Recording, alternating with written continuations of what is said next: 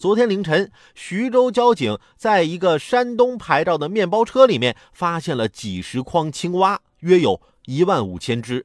养殖场的老板呢，无法提供青蛙的合法来源以及检疫证明。刑法规定，像是麻雀、青蛙等这种动物属于三有动物，非法狩猎二十只以上即犯罪。那啥叫三有动物呢？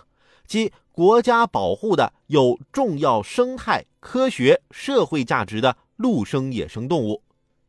这要是不注重生态环保，随意捕杀，那将来我们的子孙后代又到哪里去稻花香里说丰年，听取蛙声一片呢？还有，你们说说啊，我的旅行青蛙是不是在上面呢？都好久没回家了。